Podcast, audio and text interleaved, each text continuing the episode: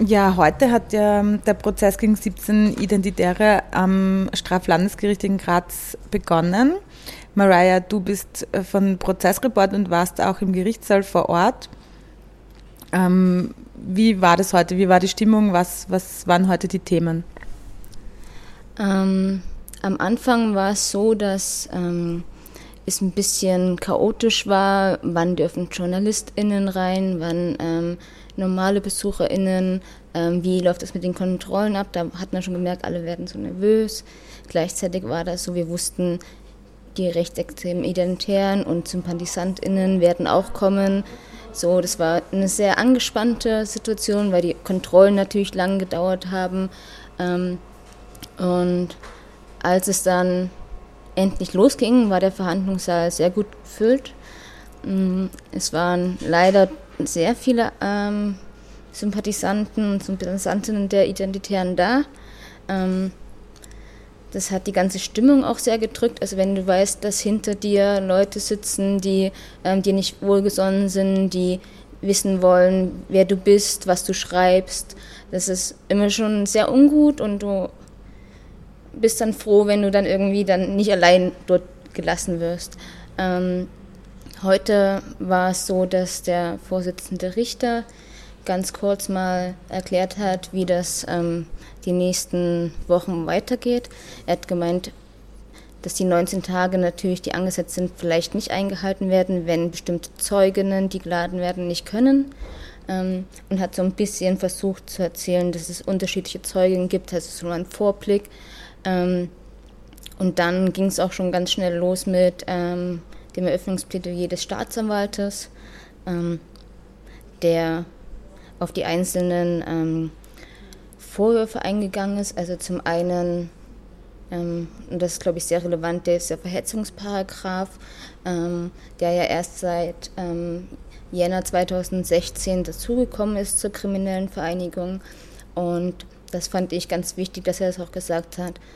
Ähm, der wurde halt hinzugefügt aus einer Notwendigkeit daraus, dass es mehr verhetzerische Inhalte gibt. Er hat da auch dann über das Internet gesprochen, wo viel solcher Inhalte publiziert werden.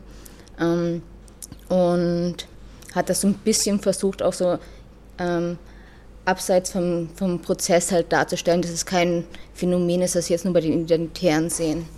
Ähm, dann ging es halt sehr lange um die einzelnen Aktionen. Also es sind ja wie gesagt, ähm, vier verschiedene Aktionen ähm, angeklagt. Die sind auch ja, mittlerweile in allen Medien veröffentlicht worden, wo es zum einen um Verhetzung geht, teilweise aber auch um Sachbeschädigung. Da geht es zum Beispiel um Sprühkreide ähm, oder bei der türkischen Botschaft wurde vermutlich ein Schlüsselkasten aufgebrochen und Dachziegel beschädigt. Das wären die Sachbeschädigungen.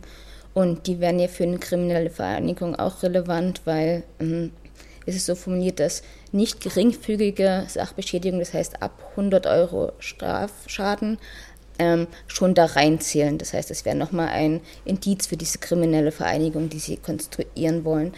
Ähm, genau, und was uns ein bisschen überrascht hat, dass noch andere Aktionsformen und Aktionen aufgeführt wurden, die im Strafakt sind, aber bisher noch nicht bekannt waren.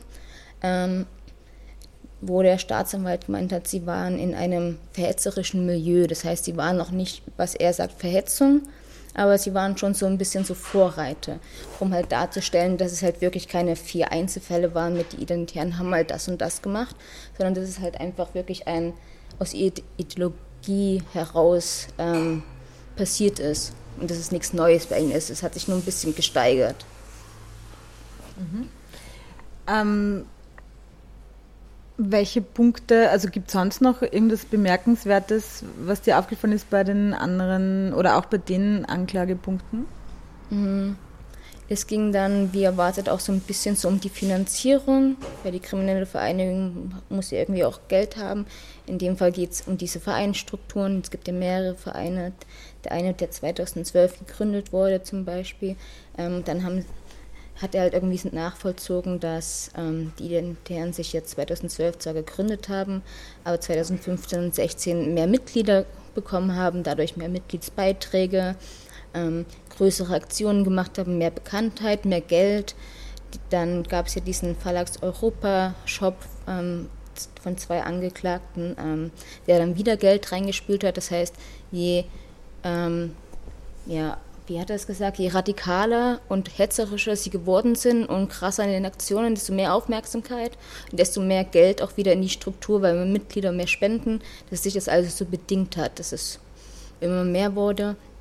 Ähm, was noch ganz spannend war, dass ähm, sowohl der Verteidiger, der für alle Angeklagten derselbe ist, obwohl eine Person nicht mehr bei den Inventären ist, aber alle 17 werden von einem Verteidiger vertreten, ähm, dass er schon angekündigt hat, dass sie sich nicht irgendwie gegenseitig belasten werden, dass sie alle irgendwie einer ähnlichen Meinung sind zu den Aktionen, aber wir das halt in den nächsten Wochen mal schauen werden, wie das dann genau gelaufen ist mit den Aktionen, wer nun beteiligt war. Sie haben bis jetzt keine andere Person belastet, weil es gibt ja immer wieder Unbekannte, die dabei waren. Diesen Namen sagen sie nicht. Also sie schützen ihre Struktur auch vor Gericht. Ähm, und sowohl Verteidigung als auch ähm, der Staatsanwalt haben am Anfang beide dafür plädiert, das Ganze irgendwie zu entpolitisieren, um halt zu sagen, na, es geht jetzt nicht darum, ob sie rechts sind oder vielleicht Mitte oder eher die Partei wählen. Ähm, aber man hat dann ziemlich schnell gesehen, als es dann um die Inhalte der Aktionen ging, als es ähm, um die Ideologie der Internen, die dahinter steckt, ging, dass man es natürlich nicht entpolitisieren kann.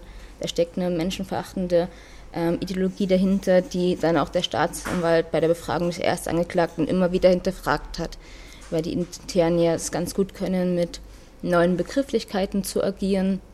Und der Staatsanwalt hat dann zum Beispiel mit ähm, Stellungnahmen des Dokumentationsarchivs ähm, versucht, so ein bisschen die, das, das neue Wording der Identitär ein bisschen ähm, aufzuzeigen, was wirklich dahinter steckt.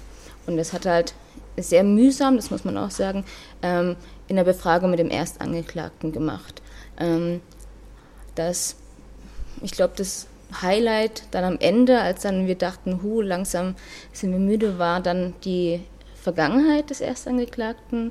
Ähm, es ist bekannt, dass er im Umfeld von dem verurteilten Gottfried Küsse war.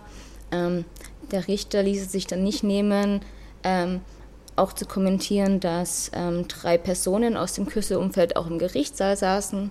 Ähm, und der Erstangeklagte natürlich weil das bekannt ist, ähm, zugegeben hat, dass er damals ähm, in dem Umfeld war. Es gibt ja Fotobeweise, aber hat das so hingestellt, als ob er damals nicht hundertprozentig glücklich war mit der Ideologie und dann sozusagen sich weiterentwickelt hat, 2012 mit der Gründung des Vereins der IBÖ.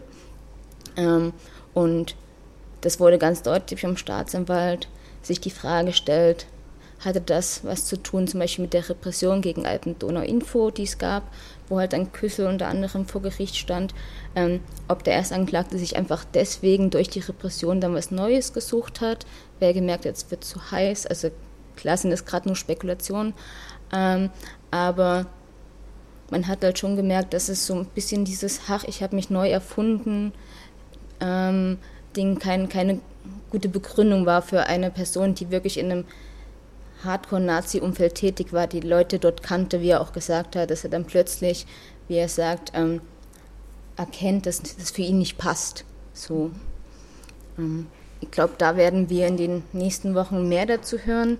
Ähm, es wird, wir haben auch die Videos gesehen von den Aktionen. Ähm, da wird nochmal Original-Videomaterial ähm, der Identitären selbst gezeigt, ähm, weil sie natürlich ihre Videos immer schneiden und ja, wirklich halt Propagandafilme draus machen.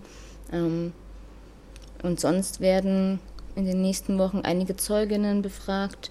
Ähm, zum einen der ähm, Rektor der Uni Klagenfurt, der ja ähm, bei der Stürmung der Vorlesung in den äh, Magen geschlagen wurde, ähm, aber auch andere Personen, die durch Inhalte, die den Identitären zuzuordnen sind, wie ähm, Sprühaktionen oder identitäre Sticker ähm, eingeschüchtert wurden, zum Beispiel, wo man aber noch keine ähm, ja, Täter festgestellt hat.